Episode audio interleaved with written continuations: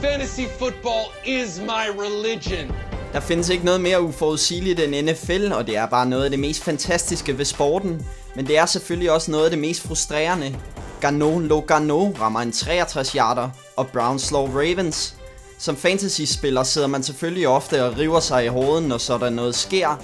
Men det er derfor, I har også på det ovale kontors fantasy podcast. Vi gør jer kloge på det umulige, og så skal vi nok tage skraldet for jer. I denne uge til at tage skraldet har jeg bragt min evige gæst, Rasmus Jensen. Velkommen. Tak. Skal jeg prøve at tage introen næste gang? Intro, det, det, den sidder der ikke. Altså, jeg, og så den ene gang, da jeg ramte den, der, der, der stopper du mig. Altså, men det, øh, det, er, det er også meget mentalt, det der med at tage introen, fordi man sidder og læser teksten op, og så tænker man, det går egentlig meget godt, og så er det, man fucker op. men øh, nu sidder du og griner. Dolphins. Hvorfor skal du fjerne det gode humør i rummet? Jamen, det ved jeg ikke. Vi bliver nødt til at tale om alt. Ja. Jeg føler, jeg tror, mit, min oktober er ved at blive som din september var. Ja, september, det var en tung måned. Ja. Jamen, det er altså... Jeg ved ikke, det, det, jeg gider næsten ikke engang kommentere på det. Altså, det kan gå i alle retninger. Det skader er forfærdeligt, og øh, vi har ventet rigtig meget i øh, fantasy. Altså, nyheder i fantasy er altid lige med skader. I virkeligheden, der er skader altså også bare modbydeligt. Og også de der usynlige skader, man ikke nødvendigvis ser, når man sidder og ser en kamp. Altså en offensiv linjemand, der ryger ned og går ud. Det betyder med meget, både for dine quarterbacker, for dine receivers og dine running backs. Det påvirker også dine fantasy-spillere. Det er, det, det er så irriterende. Specielt hvis du starter Ryan Tannehill uge efter uge. Ja. Så skal du måske heller ikke spille fantasy. ah, hvem ved? Øhm, Steelers vandt. Ja. Så øh, det er derfor, jeg er i rigtig godt så, humør. Så eftertrykkeligt, må man sige. Ja, de, de tævede Falcons. Jeg er stadig skeptisk. Du er mere optimistisk om, øh, omkring Steelers. Altså, jeg vil sige det på den her måde. At nu er Frederik og jeg har hørt et par gange fra, fra folk, der har kommenteret den her podcast, at, øh, at vi ikke altid er uenige nok. Vi, vi er måske lidt for ofte enige omkring ting. Jeg skal love for, at vi var uenige i går. Øh, for at sige det øh, lige ud, altså, øh, og nu er det ikke fordi, at, at det er Frederik, der har det største problem, men hvis der er noget, som jeg virkelig ikke kan fordrage, så det er dem, der er fans af de her altså, solide franchises, der altid når langt. Lad os bare nævne Patriots fans, fordi de skal altid bringes op, som har en dårlig kamp, og så begynder de at sidde og snakke om, ah, det var sæsonen, og vi kommer ikke i playoff i år. Jeg er så træt af at høre sådan nogle ting.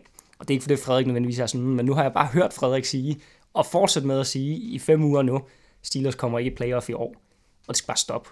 Det er min fornemmelse. Det er min fornemmelse, men nu kan vi også fortælle om det vedmål, vi har. Hvis Steelers kommer i playoff, så skal jeg give dig en, øh, en Dolphins-trøje med longsnapperen for Miami Dolphins, og hvis, og hvis øh, Steelers ikke kommer i playoff, så giver du mig en med Steelers longsnapper. Lige præcis, så det er Cameron Canada versus John Denny.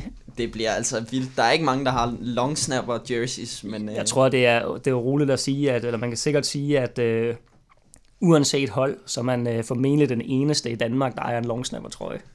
Ja, der er måske nogle familiemedlemmer. Jeg, jeg kan huske, jeg var inde, øh, inde og se landskamp, øh, Danmark mod Polen, for ja, sidste år, for, øh, for et års tid siden. Der øh, kom jeg med på øh, familietribunen der, øh, øh, til spillerne. Der var syv, der sad med en Jonas Løssel, tror jeg på. men jeg tænker, at øh, jeg kan selvfølgelig tage fejl, men, men jeg vil gætte på, at der er ikke mange long snappers i NFL, der har familie i Danmark. Nej, det er rigtigt nok. Det kan godt ske, at øh, der er måske lige Andreas Knappe, som, øh, som skal omskoles til en long snapper.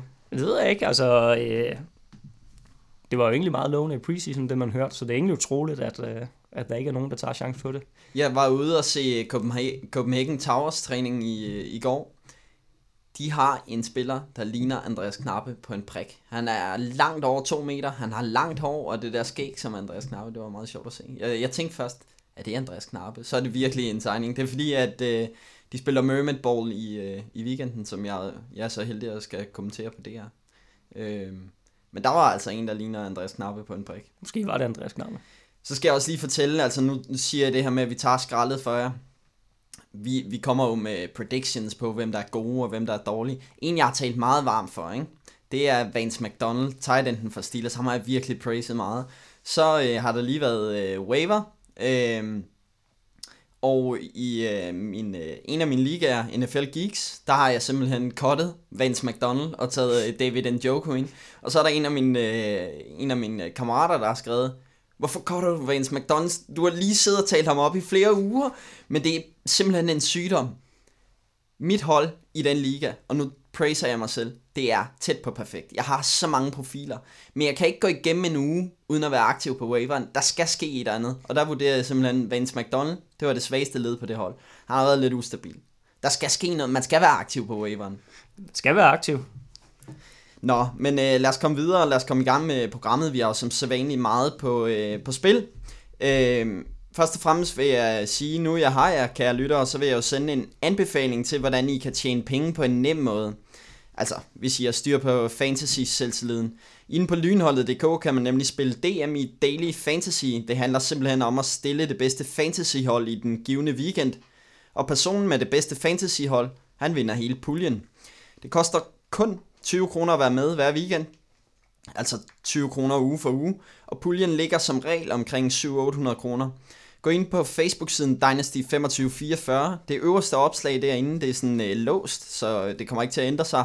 Det beskriver, hvordan du bliver en del af konkurrencen. Og husk så også at tilmelde jer Pix.dk. At slå Claus Elming i NFL Pix, det må være en stor drøm for os alle. Og hans historik siger, at det er ikke så svært igen. Øh, der er masser af fede præmier, både ugenligt og for sæsonen. En tur til USA for at se NFL, det lyder vist ikke helt dårligt. Tjek i øvrigt også øh, Guldkludet.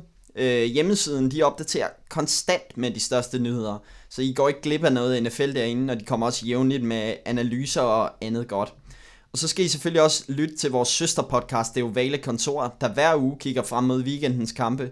Så øh, husk at abonnere på den podcast, for der ligger vores podcast også, så I bliver øh, opdateret lige så snart, at øh, vores podcast kommer ud ugenligt. Men øh, lad os bare gå i gang. Altså, øh, skader og så videre, der sker skader hele tiden, men jeg synes alligevel, der er skåret lidt ned på skader. Der ryger ikke lige så mange profiler, som jeg husker, der eksempelvis gjorde sidste år. Men i weekenden, der røg J.J. altså for Philadelphia Eagles. Ja, og det var, og i virkeligheden, så er det jo faktisk sådan lidt spøjst, fordi man hørte ikke noget om det i weekenden. Det kommer sådan ud af den blå luft mandag. Så og det er roligt at sige, at hvis han har spillet med, øh, med øh, et overrevet korsbånd, så, øh, så er han mere badass, end jeg er.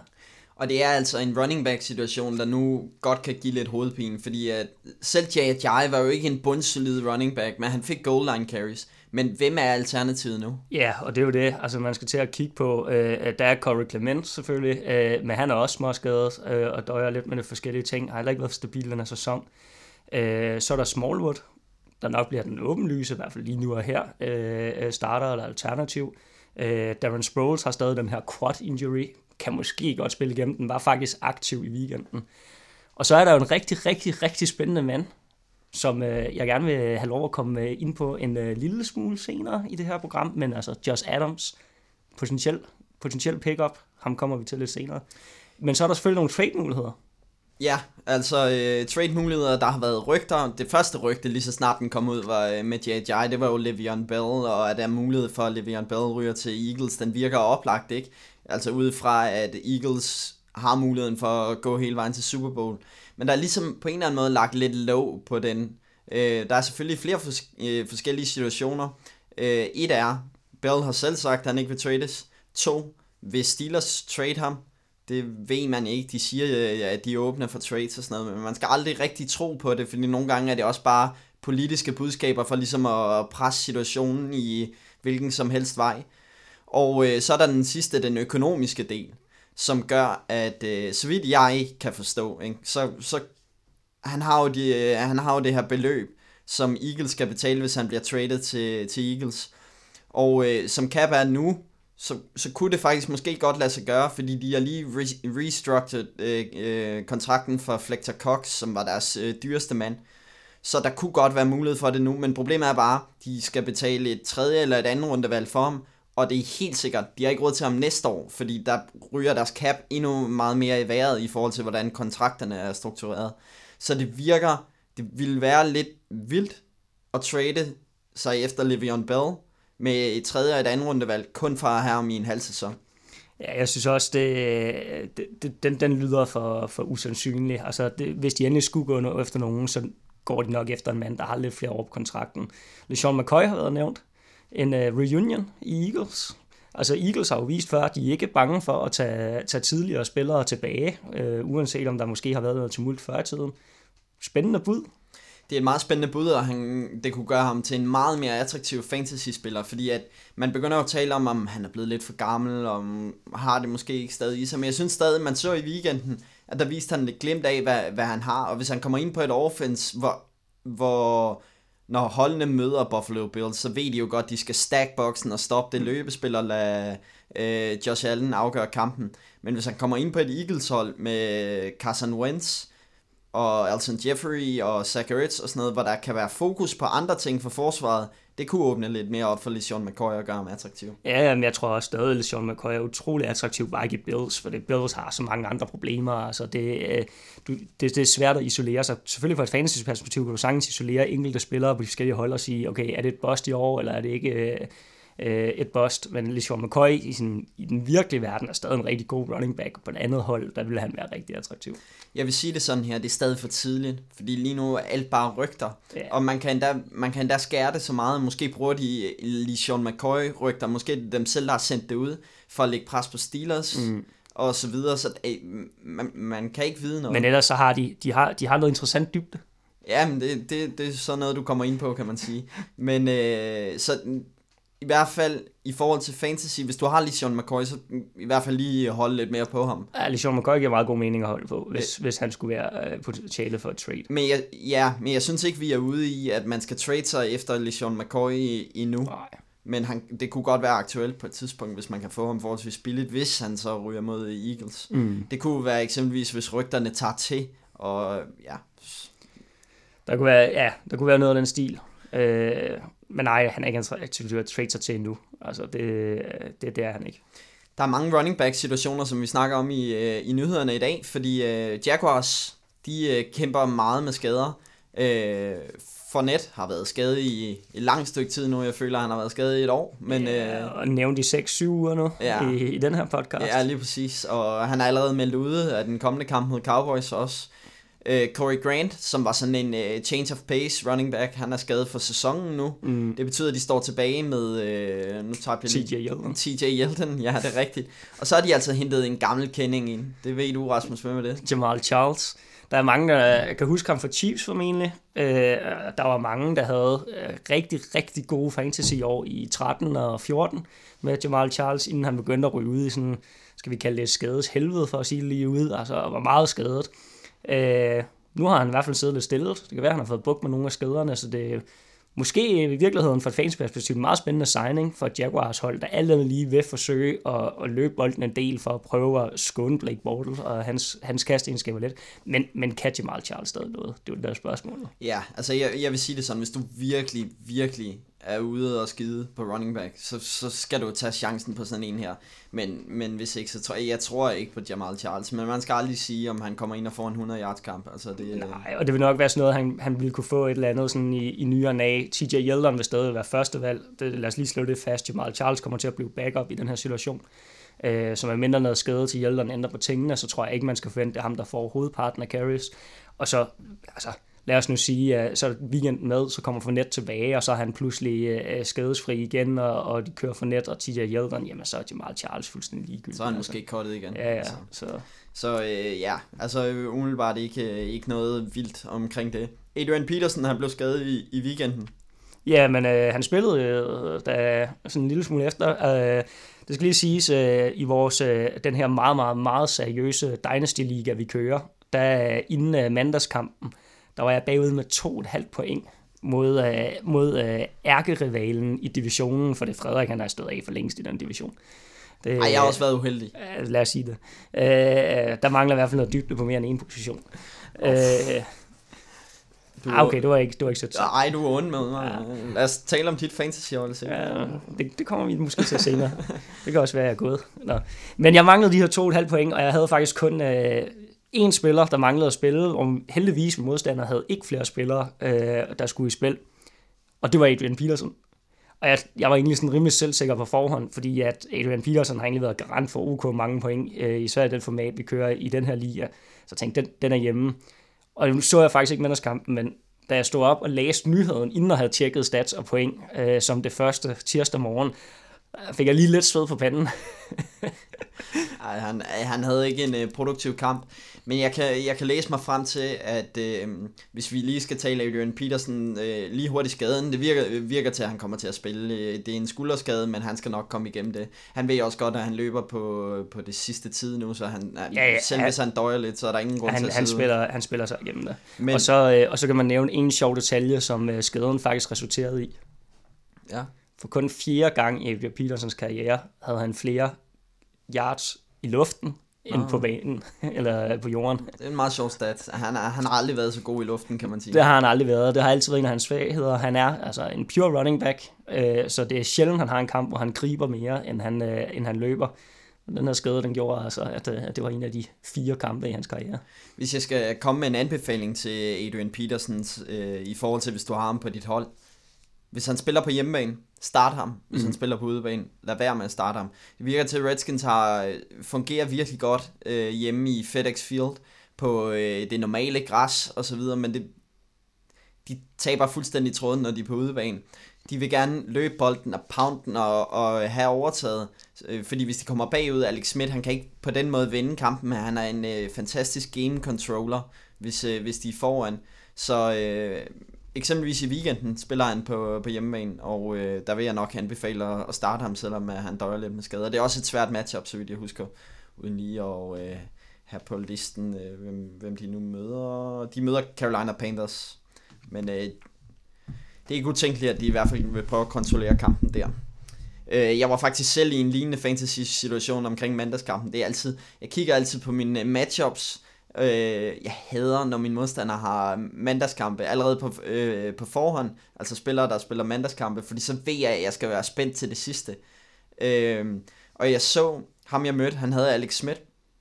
Og jeg var foran med lidt over 20 point. Han havde Alex Smith og Will Lutz. Og jeg tænkte, okay, det, det kan de nok godt samle sammen.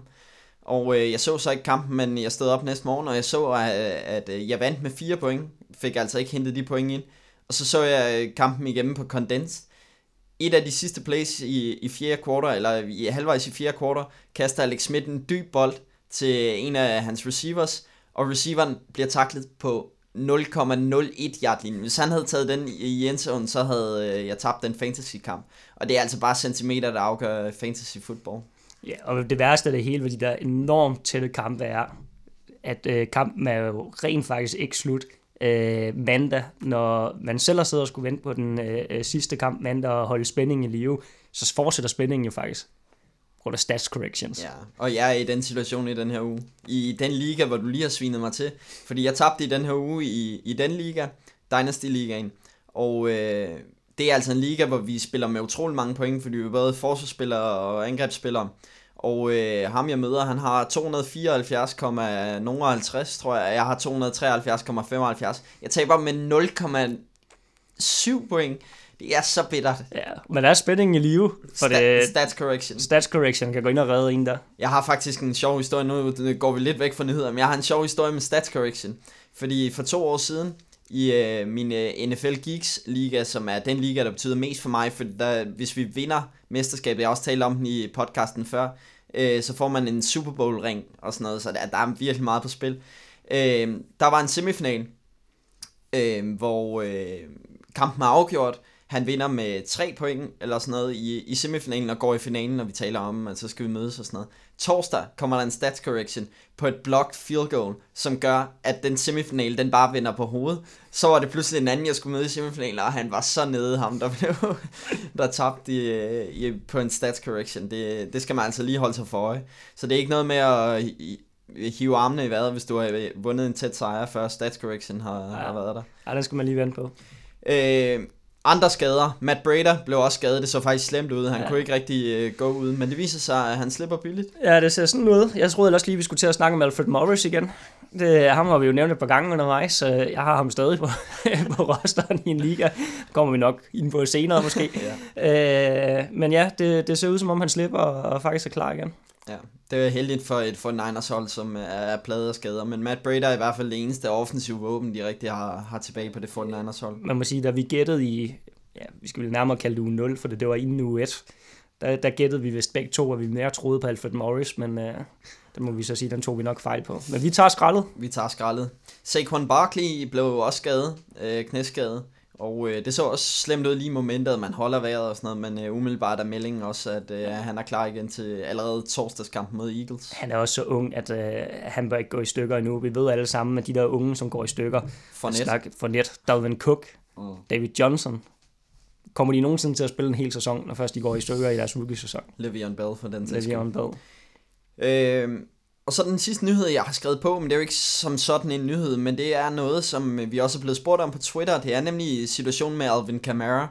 Øh, fordi netop som den mandagskamp, vi nu har talt meget om, Saints mod Redskins, så havde Alvin Kamara by far hans ringeste kamp. Øh, han havde ikke nogen særlig god kamp, kom ikke over 100 yards øh, fra scrimmage.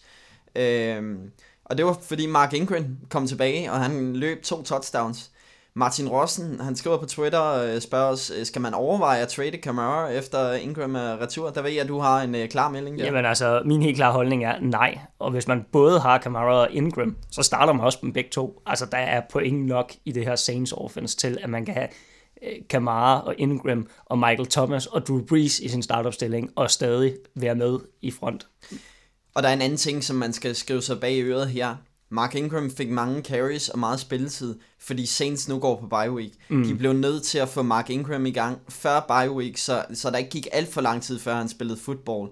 Og i en kamp, som de har vundet øh, i midten af anden kvartal, Ja. selvfølgelig sparer man Alvin Kamara, som har fået alt for meget, øh, for mange carries og alt for meget øh, spilletid i de første par uger, mens Ingram har været ude. Men det er en MVP-player, potentielle MVP-players. Ja, og jeg vil faktisk sige det den anden vej rundt. Hvis det er det, man er sulten efter at trade, og det forstår jeg godt, det er sjovt at trade, så er det Ingram, man skal ud og bede. Og det er måske det rigtige tidspunkt nu i virkeligheden, fordi han havde den her gode kamp, men som, lad os bare øh, være ærlige, netop for midten af anden kvartal var det garbage yards. Altså et eller andet sted, mere eller mindre. Øh, Så der er måske noget værdi i Ingram nu. Så hvis du mangler en receiver, tværtimod, øh, eller lignende, så nu ud med Ingram og se om du kan få noget andet for ham. Hvis det er running backs, du har problemet på, så hold Ingram sammen med Kamara, vil jeg sige. Ja, prøv at trade dig til Kamara. Jeg læste på Twitter øh, fra de amerikanske fantasy-nørder, der er åbenbart begyndt at være trade-marked for øh, Kamara. Der er også en grund til, at vi bliver spurgt om det. Mm. Hvis der er nogen, der vil af med Kamara, så øh, smid, øh, hvad du har i hænderne for at få fat i ham. Jeg lover dig, han skal nok være produktiv Altså, resten af sæsonen. øh, Kamara, han er øh, potentielt, på, i hvert fald på mit hold, der vil han både være min bedste running back og receiver. Nu ruder jeg rundt i navnene. Altså, Kamara, Kamara. Alvin Kamara.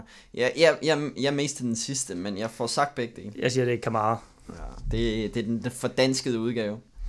Øh, det var nyhederne. Jeg skal gå videre til, til waveren, som øh, vi taler om. Det er, man skal altid være aktiv på waveren. Man skal være aktiv på waveren. Øh, du har skrevet nogen ned? Jeg har øh, bare lige for at bygge noget spænding op, for det, øh, vi kører som normalt med, med en enkelt af gangen, men øh, jeg har taget tre gange Josh med. øh, og det er faktisk ikke, øh, det er ikke med vilje, det er rent tilfældigt, men øh, vi holder os til The Joshes i dag. Det er blevet populært navn, må man sige. Også med to gange Josh som quarterbacks, der kom ind i draften, eller ind i ligaen i år. Og Josh Gordon. Og Josh Gordon, for den sags skyld. Der er mange Joshes. Så, øh, Josh McCown. Josh McCown. Jeg har lyst til at kalde dem Joshua i stedet for Josh. Det der er for kortet, det gider vi ikke. Men, øh, men jeg har gravet meget dybt, så jeg har fundet tre spillere, der er henholdsvis 0,2, 0,1 og så 0,0 har jeg valgt at skrive, fordi på NFL.com var der decideret en streg ude for, hvor meget den her person var. Du har virkelig gravet dybt. Jeg har virkelig gravet dybt.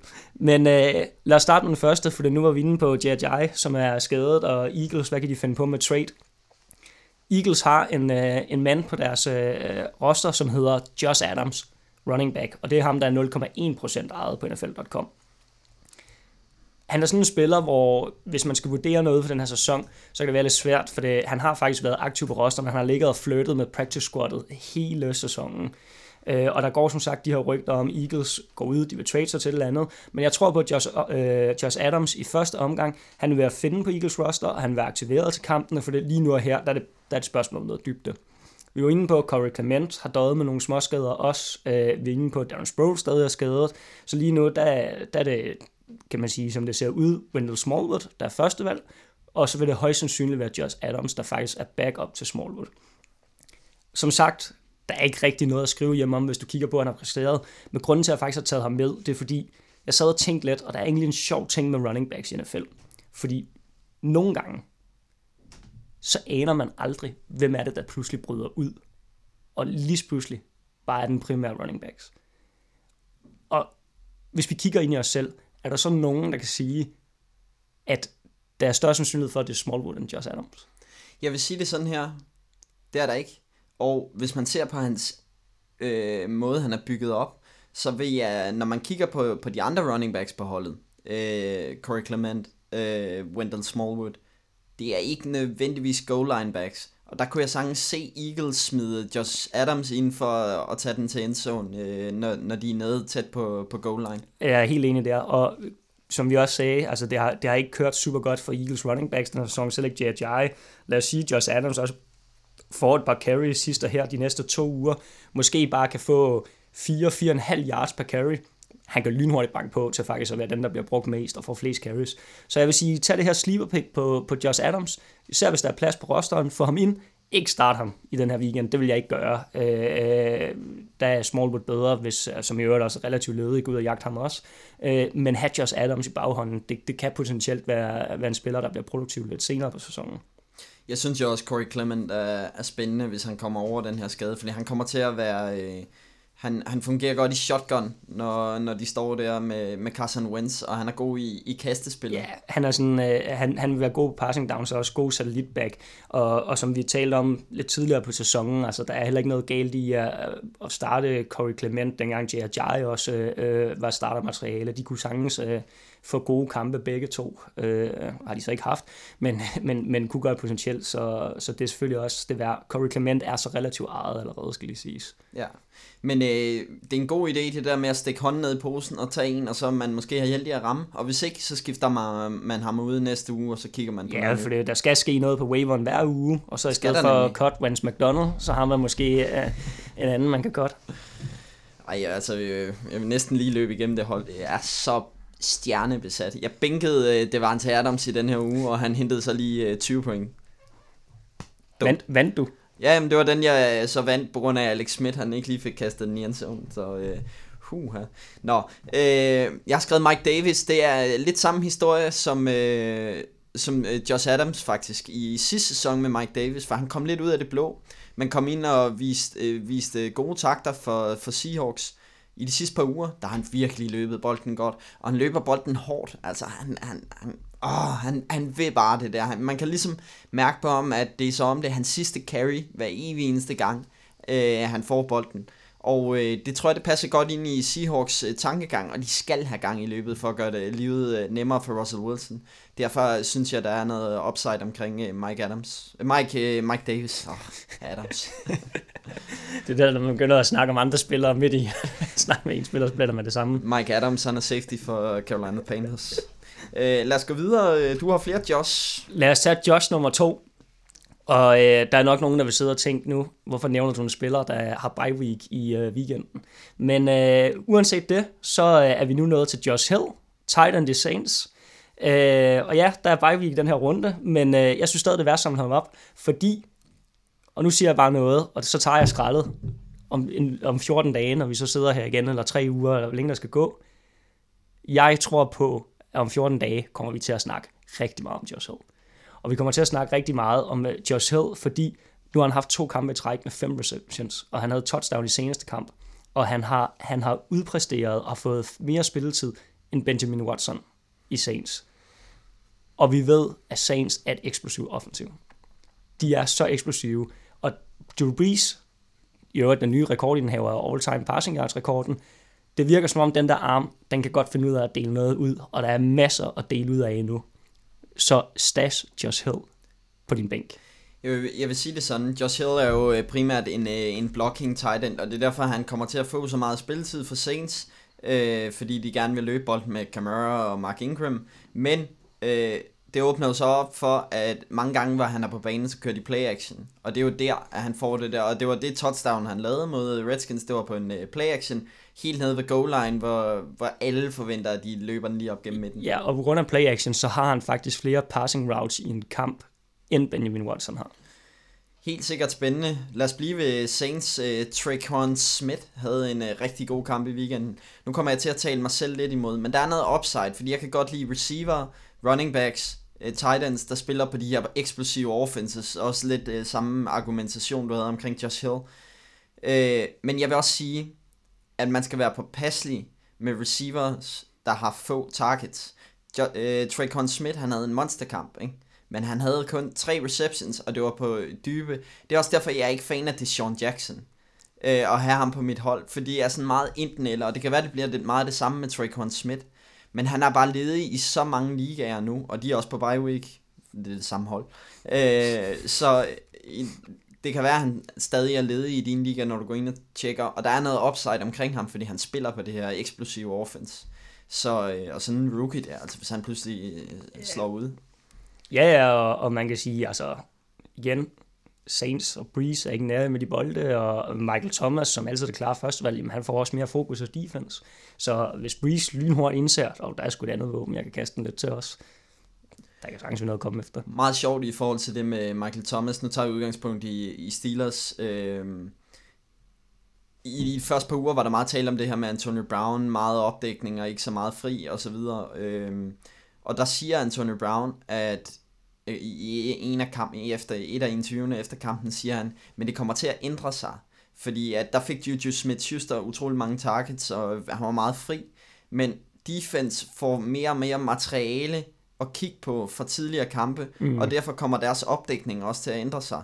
Så derfor kunne man godt forestille sig, at Michael Thomas har været meget mere fri, fordi defense har været lidt mere åben over for, for ham, og måske kun givet ham single coverage, og det, ja, han måske kommer til at få færre point fremover nu, mm. hvorimod sådan en som Antonio Brown, som har været dækket fra start af, kommer til at få flere point, fordi mm. bliver nødt til at sprede sig mere ud. Og det var jo for Traquan Smith.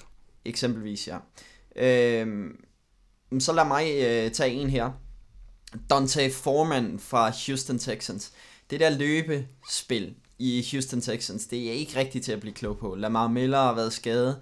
Alfred Blue spillede hele kampen sidst, og som starten havde en sådan middelmådig kamp. Øh, der er noget upside omkring Foreman. Han, han var rookie sidste år, og viste noget potentiale i de få kampe, han spillede. Han havde nogle virkelig gode kampe. Han er på POP nu, altså han er skadet, ikke? Kommer tilbage, øh, det er fra uge 6, at man må øh, begynde at træne med, og så videre. Hvis han kommer ind og bliver en vild running back, så vil du ære dig over, at du ikke har samlet ham op nu. Det er nu, momentet er til at stack ham, fordi næste uge, så når du går ind på nfl.com, så skri- skriver alle eksperter, det er nu, du skal samle Dante Foreman op, og så gør alle det, og så kan du ikke få fat i ham. Men fordi du lytter til det ovale kontors fantasy podcast, så får du alle tips en uge før, og det er derfor, du samler Dante Foreman op nu. Det går godt nok mod min anbefaling med Alfred Blue i sidste uge, men øh, ja. jeg kan se, hvad du mener efter den kamp. Skal vi tage den sidste, Josh? Yes. Det er egentlig utroligt, at jeg endnu ikke har blandet rundt i de her efternavne på de her Josh-skuldre endnu. Øh, men det kan jo være, det når ske endnu. Øh, for nu skal vi til Los Angeles Rams, og hvilket offense de har. Men øh, i weekendkampen, der måtte øh, Cooper Cup og Brandon Cooks begge to udgå med concussion. Og de er concussion protocol.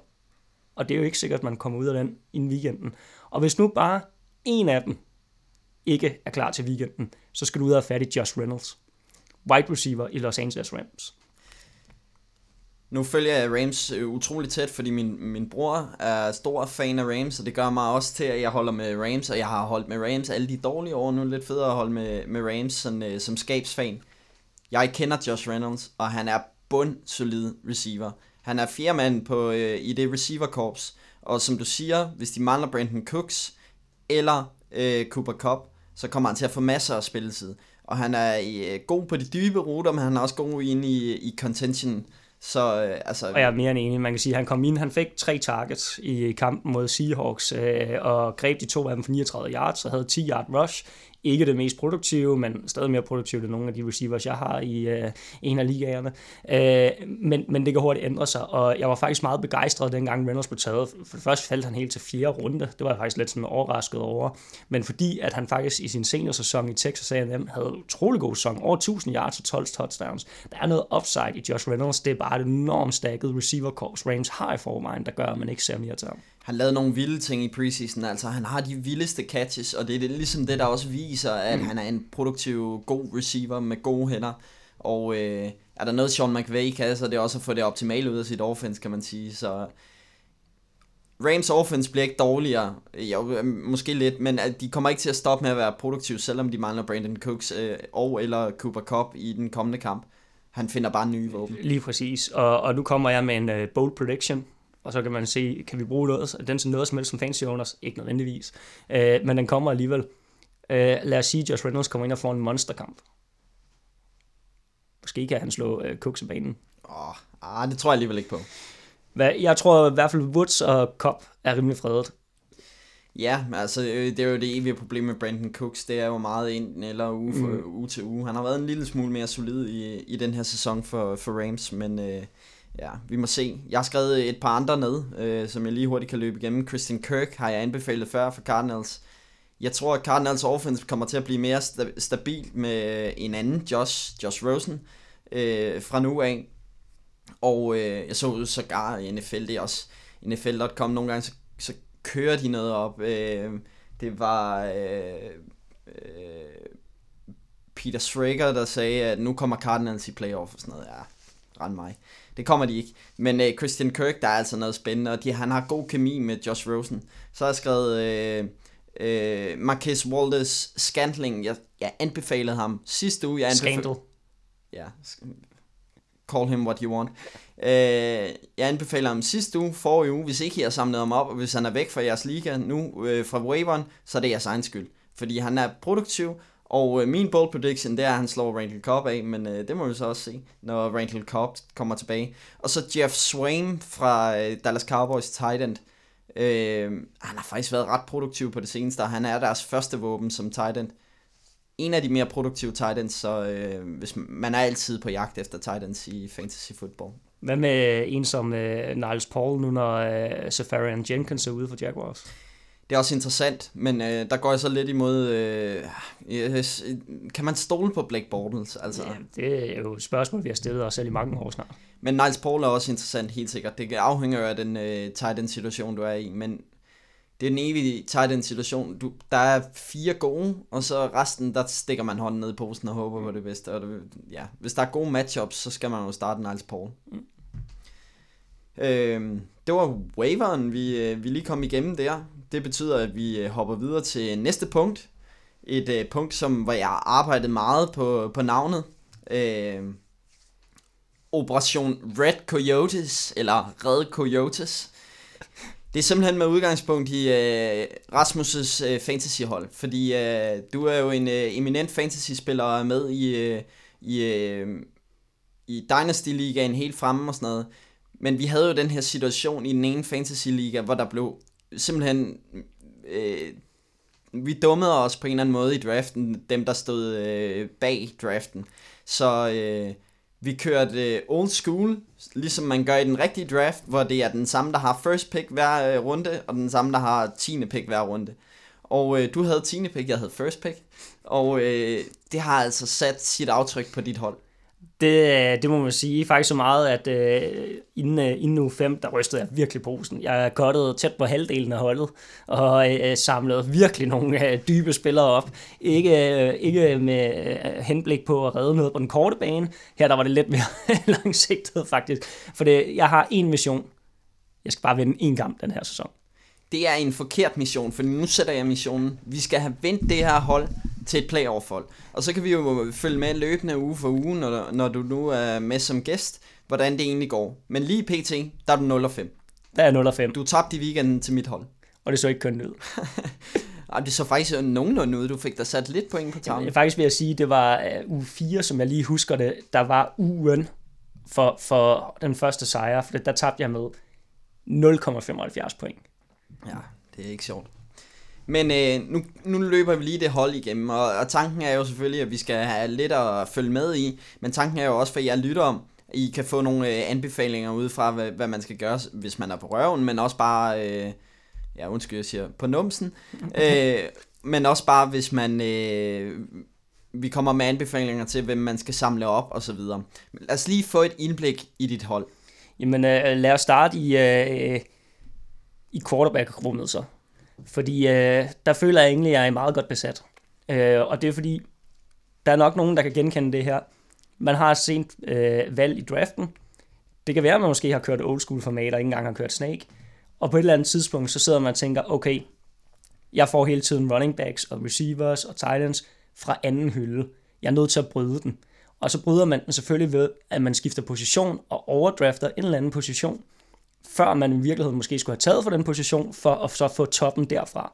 Og det føler jeg faktisk, at jeg fik øh, formået med quarterback. Så mit quarterback består af Aaron Rodgers og Andrew Luck. Og det ser jo meget fint ud, kan man sige. Men allerede der, fordi vi er 0 og 5. Eller, du er 0 og 5. Nu tager jeg lidt øh, GM-kappen på her for dit hold også. Du er 0 og 5. Der skal ske noget. Du skal have point på tavlen uge efter uge. Vi stoler på Aaron Rodgers. Vi stoler også på Andrew Luck, men vi stoler på Aaron Rodgers. Og det kommer vi til resten af sæsonen. Men hvad skal du så med to? Hvad med at prøve at se, om der er nogle af de andre hold, der måske mangler en quarterback, og så få noget værdi for Andrew Luck, for en produktiv receiver eller running back? Ja, og der må jeg faktisk indrømme, at Andrew Luck samlede jeg faktisk først op i, øh, i uge 5, fordi jeg faktisk ikke helt troede på Aaron Rodgers i uge 5. Øh, og det var så måske min fejl, for det Aaron Rodgers havde faktisk en ret god uge 5. Øh, så det er selvfølgelig en mulighed nu at bruge ham som noget trade bait. Og Packers har det mest favorable øh, matchup i, i den her uge. De møder altså 49ers på, på hjemmebane i Monday Night. Det bliver ekstra produktivt. Og man starter Andrew Luck i den her uge, man starter, eller ikke Andrew Luck, man starter Aaron Rodgers i den her uge, man starter næsten alt Packers, man kan. Mm. Og øh, det betyder så, at Andrew Luck er på bænken. Det kunne være interessant at se, om man kunne få noget værdi for Andrew Luck. Det kunne det.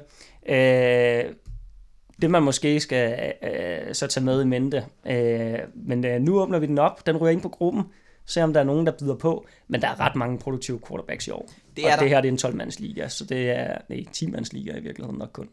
Øh, ja, det er 10 mands liga. Det er en 10 mands liga. Ja, så der, der er utrolig mange produktive quarterbacks. Men så lad os sige det sådan. Det kan være, at du kan bruge ham i forhold til et andet trade, som vi kommer ind på lige om lidt. Fordi hvis du kan fortælle lidt mere om dit hold.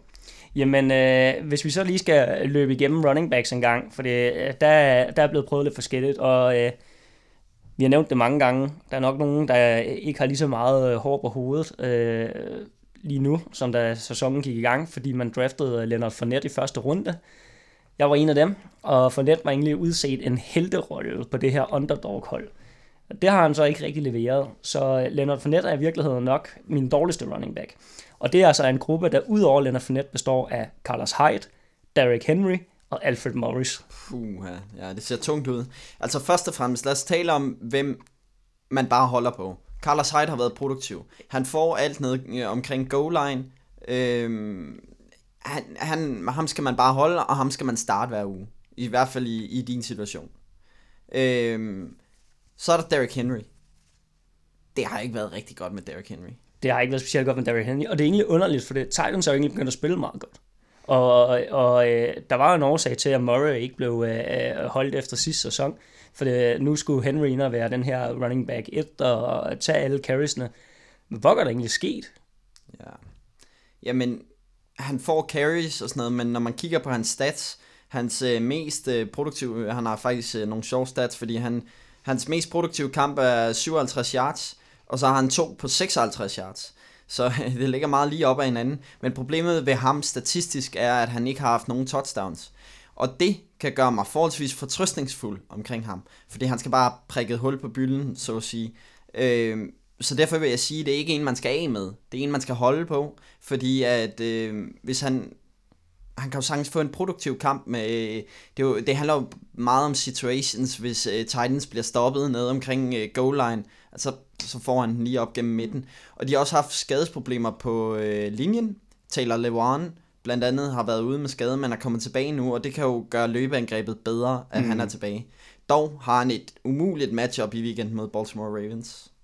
Øh, men altså, det er en, man skal holde på holdet. Så nævnte du øh, Alfred Morris. Der er usikkerheden omkring det der med Matt Brader, så det er jo heller ikke en, man skal skille sig af med lige nu, for han kan jo pludselig blive startende running back. Men umiddelbart er det jo ikke super godt. Det er, altså Alfred Morris, man vil så gerne tro på ham. Men, øh, men ja, det var nok uh, Redskins-dagene, det sluttede med. Uh, jeg vælger at holde ham omkring. Jeg tror stadig på Kyle Shanahan. Kan få noget ud af Morris, men det kræver nok en brighter skade. Og så er det Leonard Fournette, som vi har talt om. Og der tror jeg, vi er enige. Lad os prøve at komme af med ham. og få noget værdi for ham. Og så kan det godt ske, at vi skal sigte lidt lavere, end hvad man normalt. I stedet for at tænke, okay, jeg tog ham i første, anden runde, så måske sigte lidt lavere, men kigge efter noget med upside. Så det er også en, der skal på tradebrættet.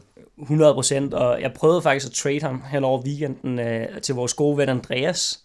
Øh, han havde en øh, pæn portion receiver på sit hold, så jeg tænkte, okay, øh, nu sender jeg lige Leonard Fournette afsted mod ham for Golden Tate, og det, øh, det tænker jeg, det er sådan, jeg er ikke sikker på, at jeg selv havde gjort det, hvis jeg havde Golden Tate og fik tilbudt for net. Men nu prøver vi, hvor til jeg får en besked tilbage fra Andreas. Jeg tror sgu på net, så ham vil jeg ikke af med. Men så skal du sige ja til tradet. Han troede, det var ham, der havde for net. Men øh, jamen, det handler om at kigge på markedet. Mm. Og så hvis, øh, hvis eksempelvis Golden Tate, og han ikke vil slippe ham, så er der måske en anden, som... Øh, hvad, med, hvad med, nu sidder jeg lige og kigger på holdet. Hvad med at trade med vores gode ven Niklas Thorsen, Robert Woods for, for net? Det kunne være en mulighed. Hvem har Alvin Kamara? Ja, det kan også være. Det kan også være. Nu kan jeg se, at Niklas Thorsen, han har faktisk også... Øh, Le'Veon Bell øh, LeSean McCoy. og LeSean McCoy. Ja, han har også spillet. Han er stærkt sat. øh, så øh, i hvert fald kig på markedet. Kenny Golladay kan jeg også se, at han har. Kunne også være en interessant mand. Det er jo noget, vi øh, faktisk kommer ind på lige om lidt. Øh, men, men umiddelbart skal Fournette trades væk, Enig. når man er på et hold. Hvis man er på et hold, der har vundet en del, og er 4-1, 5-0, måske endda 3-2, så kan det godt betale sig at vente lidt, fordi du har ikke brug for sejre lige nu. Men for dig, du har brug Mm. for point lige nu. Helt enig. Og han er luftet, og han er til salg, og der skal bare falde et tilbud. Om det så er et ekstra syvende rundevalg i næste års draft.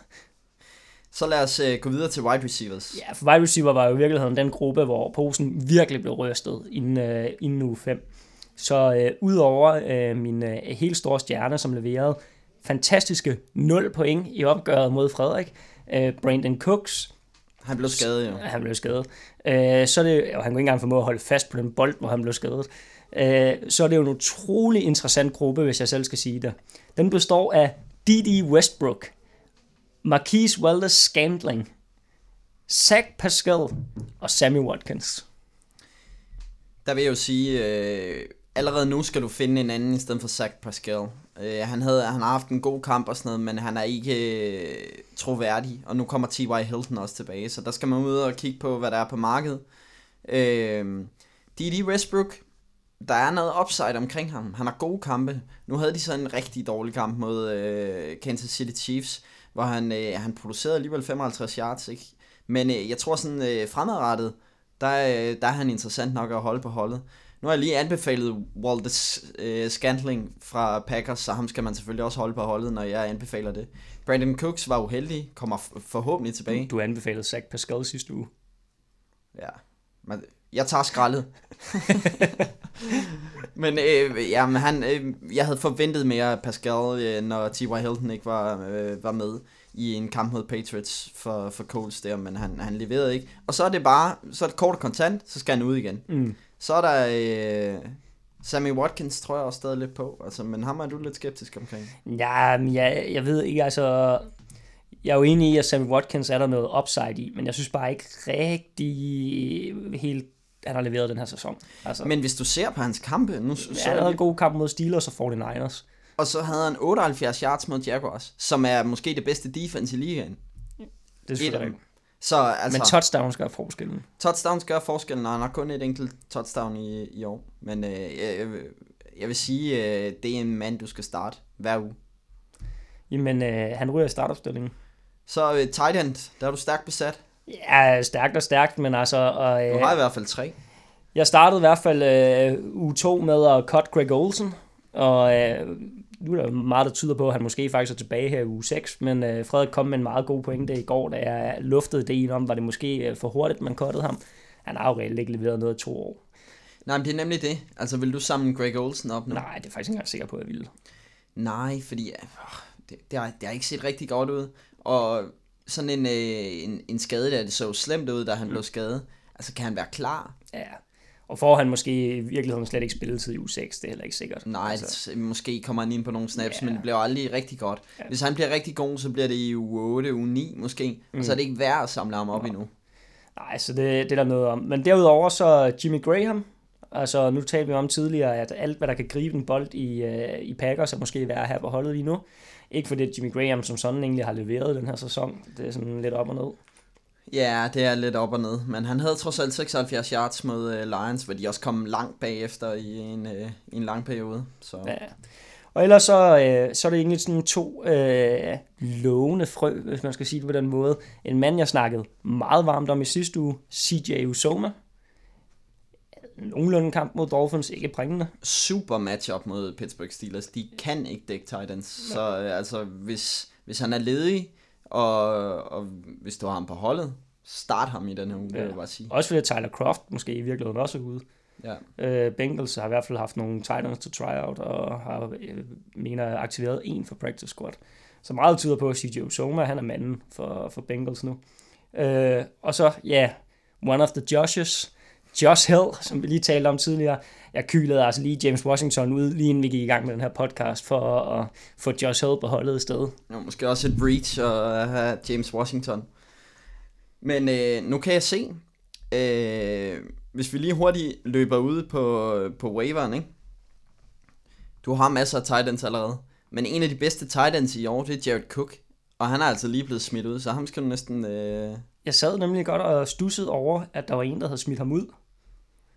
Og øh, altså, han, er, han har været øh, super produktiv. Han har været en af de bedste tight ends statistisk og også spillemæssigt. Det virker så om, at John Gruden rigtig godt kan lide at få gang i sine øh, tight ends.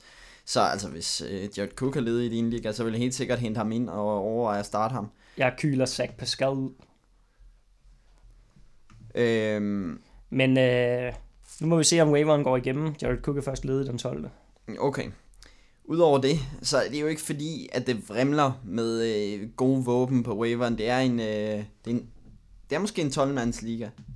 Uh, nu, nu kommer jeg lige til kort. Nej, det er en 10-mands liga. 10-mands liga, okay. Men det er fordi, vi har mange spillere på vores roster. Man kan jo have to receiver eller tre receiver og så videre, og vi, vi spiller med, med tre receiver og en flex, så, så selve markedet ser faktisk ikke øh, umiddelbart super godt ud. Hvad med sådan en, som øh, du anbefalede for en uge siden, Albert Wilson? Han kunne være en mulighed. Jeg øh, må indrømme, det kender I nok, hvis man er, er fans af, af et hold, at øh,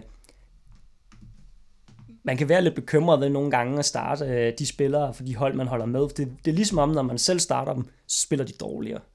Øh, så derfor så cuttede jeg også Amendola. Det var måske også idiotisk at blive ved med at holde fast på Mandola. Han har ikke rigtig leveret noget. Øh, så Albert Wilson kunne selvfølgelig være en mulighed. Spørgsmålet er jo, hvem det skal være på bekostning af. Som vi lige etablerede, så øh, det er jo egentlig et rimelig spændende, øh, spændende receiver-korps, jeg gemmer på her. Jeg kan sige, at du har proposed et trade til mig lige, som vi sidder og snakker. Ja.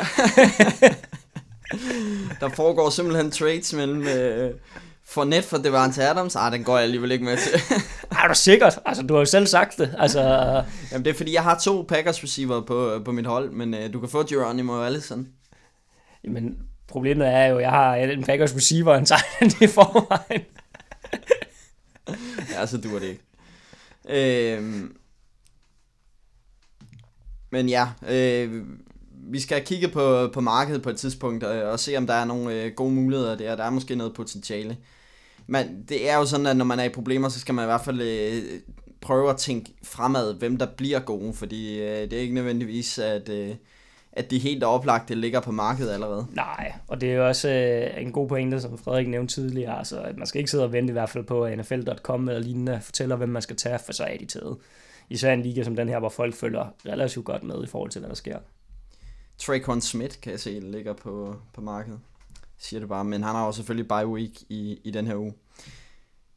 Men øh, vi kommer til at følge med i det her hold i øh, processen fra at være 0 5 til at være playoff. Tror du på det? Jeg tror på det. Det er godt. Det er i hvert fald bedre, end da du sagde, at vi skulle bare have en sejr. Nå, lad os øh, komme videre til næste punkt. Det har jeg valgt at kalde Gano Logano. For øh, jer øh, nørder, så har I måske allerede set videoen. Der er sådan en video, som går lidt viralt nu med meksikanske kommentatorer, der kommenterer øh, Graham Ganos øh, 63 yard field goal i sidste sekund, som ender med at sikre Panthers sejren over Giants. Hvor øh, han går fuldstændig amok, at det er den fedeste underholdning. Hvis I, I kan bare gå ind på YouTube og søge på Gano Lo Gano. Gano betyder øh, at, at vinde, og øh, eller ja, noget, at, han har, ligesom tager sejren, og øh, det er jo også hans navn, så det er det, der gør det hele lidt sjovt, Gano Lo Gano. Øh, men ideen med det her er simpelthen, at nu, nu tager vi lige kig på dem, de spillere, som man skal starte hver uge. Øh, ikke de oplagte, ikke Todd Gurley, ikke, øh, nu skal jeg lige til at sige Le'Veon Bell, men øh, ikke Pat Mahomes, men vi, vi, vi kigger på nogle af dem, som man normalt ikke har startet hver uge, men som er no-brainers nu, som i, det er ikke lovligt at spørge os i podcasten, om vi skal starte dem, for det skal I bare. Vi, uh, lad os sige, det er de spillere, der skal have 200 millioner over syv år på en uh, contract extension på dit fantasy-hold. Lige præcis. 200, 200 millioner over syv år, det har vi engang givet i matten, og det endte med at bringe os konkurs. Ja. Og det var til Cardell Jones, men han var til gengæld også en monster på det tidspunkt. Ja, han var fandme vild. Han har også vundet på Super Bowls på daværende tidspunkt. Nå, lad os, øh, lad os komme i gang med det. Du har skrevet en ned. Det gør lidt ondt at nævne Patriots-spillere, det har jeg før gjort opmærksom på, men uh, Sony Michel, lad være med at spørge, start ham hver evigt eneste uge. Det er første gang i lige så længe, som jeg næsten kan huske, at Patriots de har en running back, som får de primære carries, og det er altså Sony Michel. Og han har haft, nu kan jeg ikke lige huske noget, han faktisk over 100 yards mod uh, Coles, i hvert fald tæt på, men uh, Jeg tjekker lige op på han det. har haft tæt på, enten har han haft tre uger i træk nu med 100 yards, eller også har han haft to og en, der var tæt på. Han er kommet i gang, og de bruger ham, og han er blevet en vigtig del af deres offense, for ligesom at, at få noget mere balance i det, og også at kunne få gang i de her receivers, så start Sonny Michel. Mod Dolphins havde han 112, og mod Colts i weekenden havde han 98, men også øh, 12 yards Ja, i, i luften. Tæt på 100, som jeg sagde. Øhm, så han er blevet produktiv nu, og det er tydeligt at se, at øh, Patriots øh, tror på ham. Jeg har skrevet, øh, jeg nævnte ham før, Kenny Golladay. Han er næsten den bedste receiver på, på Lions hold. Altså, øh, han er næsten, selvfølgelig er Golden Tate meget troværdig. Marvin Jones har touchdowns, men er ikke så produktiv yardsmæssigt. Kenny Golladay leverer uge efter uge, og hvis du ser ham spille, han er en fantastisk receiver. Der er ikke nogen tvivl om, også når du har en god quarterback i Matthew Stafford, der er ikke nogen tvivl om, han leverer uge efter uge, og det er en no-brainer, om du skal starte ham. Det skal du bare. Enig. Robert Woods, wide receiver i Rams. Måske uh, wide receiver number one i weekenden. Måske ikke. Summa summarum er, han har været enormt produktiv, og som vi snakkede om tidligere, Sean McVay skal nok finde en måde at holde det her eksplosive offense i gang på, og Robert Woods, ham giver du bare 200 millioner over syv år nu. Han er en af de bedste receiver i ligaen. Det var højt sat, men øh, Han har været bedre end Brandon Cooks eksempelvis.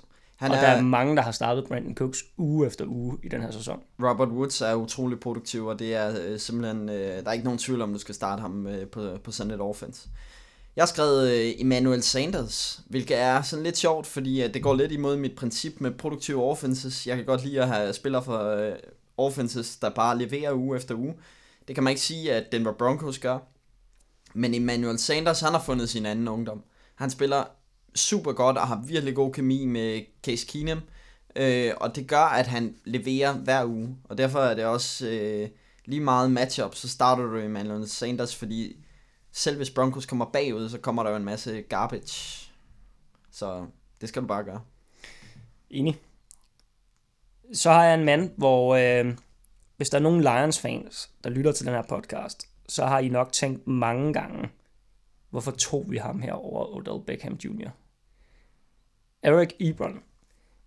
Han er ikke længere i Lions. Lad os lige slå det fast til at starte med. Og måske var det øh, Stafford, der ikke kunne finde ud af at kaste til en tight end. Måske var det den måde, de kørte deres offense på, der ikke rigtig satte ham i scenen. Men han er i hvert fald Coles nu, og lad os nu bare slå fast, han er produktiv. Og han er produktiv uge efter uge, om alle de tight end problemer, der er i den her liga i forvejen. Hvis du har Eric LeBron, så starter du ham bare hver evig eneste uge. Han blev draftet over Odell Beckham Jr. Sandt nok. Det var også vildt nok, kan man sige. Øh, den sidste, jeg har skrevet på, som man bare skal starte ved uge efter uge, det er Tyler Boyd for Cincinnati Bengals. De er altså blevet et virkelig, virkelig godt offense. Andy Dalton har, har en af sine bedste sæsoner, og øh, Tyler Boyd, han øh, blev taget i anden runde sidste år, og viste ikke rigtigt det, han skulle. Man var allerede lidt skeptisk der. Han er altså en rigtig, rigtig god receiver, specielt når han spiller modsat AJ Green, som kommer til at tage meget opmærksomhed. Det åbner op for Tyler Boyd. Eksempelvis øh, møder de Steelers i, i den kommende uge, hvor man taler om, i den øh, forgangne weekend dækkede, lukkede Joe Hayden fuldstændig af for Julio Jones. Så han kommer formentlig også til at prøve at lukke af for AJ Green. Det betyder, at Tyler Boyd kommer til at stå over for det andet lort, som Steelers har øh, i secondary. Det er altså ikke øh, for kønt. Nej, det, det må man sige. Skal vi, ikke, øh, skal vi ikke tage en anden, nu vi er i gang? Så når nu vi har snakket om 200 millioner over syv år, hvor skal du bare tage øh, dead money i dit salary cap? Hvem skal du absolut ikke starte uge efter uge længere? Dead money, for, øh, for jer, der ikke helt øh, ved, hvad dead money er, så er det jo øh, eksempelvis, når øh, man cutter en spiller som øh, GM for et virkelig NFL-hold, så har man jo lovet en kontrakt, og noget af det bliver så låst øh, i, i salary cap'en øh, de kommende år. Eksempelvis, øh, øh, hvad er det bedste eksempel på det? Hvem, hvem hænger stadig dead money? Raiders har vist øh, noget bærende nu. Raiders har en del bærende, Dolphins har en del bærende, øh, der er masser, der har en del bærende. Altså Dolphins har masser for syv, de kottet. Ja. Med en kæmpe kontrakt, de har givet ham, som var på 6 år, cutter ham. Han er i Rams nu, men der er alt, altså en stor del af det, alt der var guaranteed, det er faktisk stadig deres dead money. Hvis nu de havde traded ham, var det en anden historie, så ville noget af det have været røget over til Rams i stedet. Øh, og det er også derfor, nogle gange ser man, at de her spillere, der har fået de her gear-kontrakter, er nærmest, altså, de er ikke i stand til at trade dem væk, for der er ikke nogen hold, der vil tage de der kontrakter. Nej, og hele pointen med det er jo, at man rent faktisk betaler for noget, man ikke har. Ja. Det er dead money. Mm. Øhm, men ja, lad os tage, øh, vi har kigget på, på nogle spillere. Jamen, øh, jeg kan da godt starte med en, og øh, der er nok nogen, der vil krasse lidt i hovedet, for det, han var den mest produktive sidste år.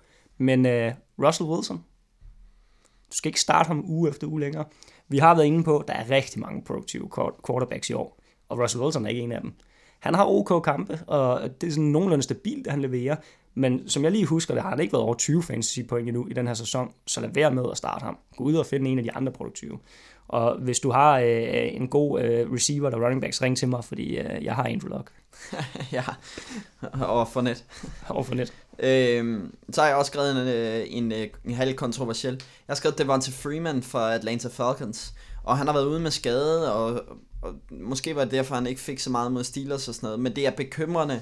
Øh, Tevin Coleman har altid været bekymrende i forhold til øh, Freeman i et fantasy-perspektiv, men nu har de også ham her, rookie Nito Smith, som virkelig har vist sig god, og som de rent faktisk brugte i goal line øh, situation mod Steelers, der ligesom stjal touchdownet for Devonta Freeman det er bare ikke en no-brainer mere, om man skal starte Devonta Freeman. Man bliver nødt til at kigge på matchups. Falcons er produktiv off, og, og, øh, på offense, og øh, møder eksempelvis Buccaneers i weekenden, hvor man nok godt vil starte Devonta Freeman, men det, du skal ikke starte ham uge efter uge, det skal man altså ikke. Dark Horse spørgsmål. Er der en Falcons running back, der går ind i Eagles? Man taler om Tevin Coleman faktisk, men øh, spørgsmål, han, han er bare ikke den der øh, han er ikke den rette afløser for J.J., kan man sige, øh, der, der tager first og anden down carries. Han er jo mere en uh, change of pace running back. Men uh, de har jo lige skrevet kontrakt med Devonta Freeman, så jeg tror, de holder ham. Og Ito Smith er rookie og sådan noget, så ham ser de nok noget potentiale i. Så hvis der er en Falcon, så er det Tevin Coleman. Øh, ja, det var det. Så lad os gå videre til næste punkt. Vi har fået et spørgsmål fra Nikolaj Lam, og øh, det var faktisk også noget, vi blev spurgt om i sidste uge, hvor vi øh, anbefalede, at man skulle holde ham og starte ham. Hvad gør man med James Conner efterhånden, og hvem skal man gå efter i et eventuelt trade? Det er jo selvfølgelig bekymringen omkring det her med, at der taler om, at Le'Veon Bell kommer tilbage i bye week. Øh, jeg vil bare sige det sådan her. Min egen anbefaling er, stadig tro på James Conner, fordi vi har absolut ingen anelse om, hvad der kommer til at ske med Le'Veon Bell. Måske spiller han i, i Eagles, Måske er Raiders dum nok til at hoppe på ham.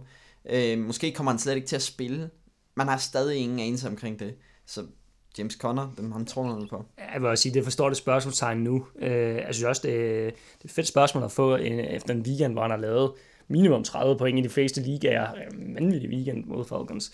Øh, hold på ham. For det, hvis man, øh, jeg har faktisk en situation i en liga, hvor jeg både har Le'Veon Bell stashet på bænken, og så har jeg James Conner, det er jo egentlig ikke usandsynligt, at øh, du har Bell i en anden klub inden for et par uger eller tre, og så har du måske endda to gode running backs. Og øh, hvis øh, du kun har James Conner, og øh, øh ikke har Le'Veon Bell som backup, hvad har man i virkeligheden så ved at tabe og holde om nu? Selvfølgelig er trade din højst nu, det giver sig selv, men altså, jeg tror stadig, han kommer til at være produktiv resten af sæsonen. Det tror jeg også, og jeg tror, at han er, han er øhm, en brik for Steelers nu. Big Ben blev spurgt i radiointerview øh, i går, så sent som i går, øh, omkring, øh, altså hvad nu, når Le'Veon Bell kommer tilbage, hvad så med James Conner? Og så siger øh, Ben Roethlisberger, han har gjort sig fortjent til at få en masse spilletid, og det skal han have. Og øh, det kommer han til. James Conner er, som jeg har nævnt før, en held i Pittsburgh. Han har været igennem kraft og sådan noget. Det taler de altid om. Øh, men han har været igennem kraft og har spillet øh, college i øh, Pennsylvania og øh, i Pittsburgh. Og derfor er han en lokal held.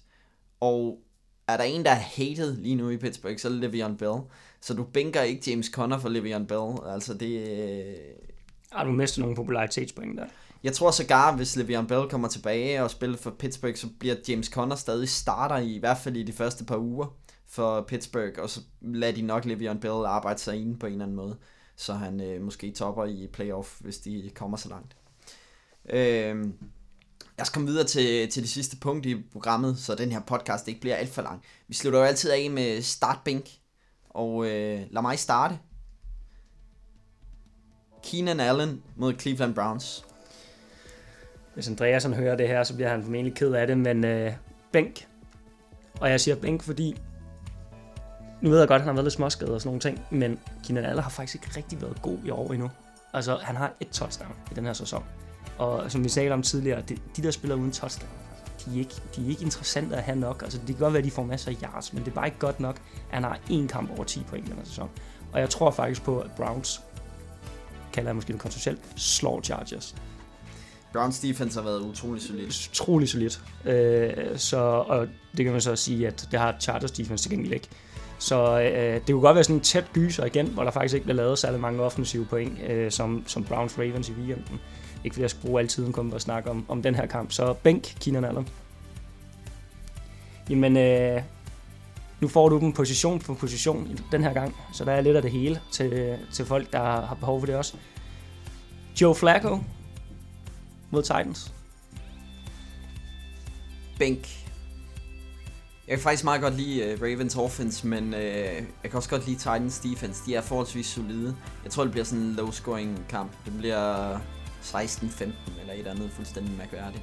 øh, hvor Justin Tucker han afgør det til sidst. Så øh, ja, jeg tror ikke på Joe Flacco i den her uge. David Johnson på udebane mod Minnesota Vikings. Bænk. Og øh, det siger jeg, fordi at Vikings har et rigtig godt defense. Øh, Josh Rosen skal stadig i gang, altså, så øh, der vil nok være en, eller andet incitament til at sige, Nå, så lægger vi lidt mere over på David Johnson. Det er Vikings defense for gode til at bare stoppe for, så bænk ham. Austin Eckler. Jeg synes øh, ikke lige den her podcast, men øh, sådan rent øh, privat ved siden af, så snakker vi hver uge, at det her uge, jeg starter Austin Eckler, og der er altid øh, i en situation, hvor, eller vi ender som regel altid i en situation, hvor ingen starter Austin Eckler. Er det ugen nu, når Austin Eckler skal møde Browns?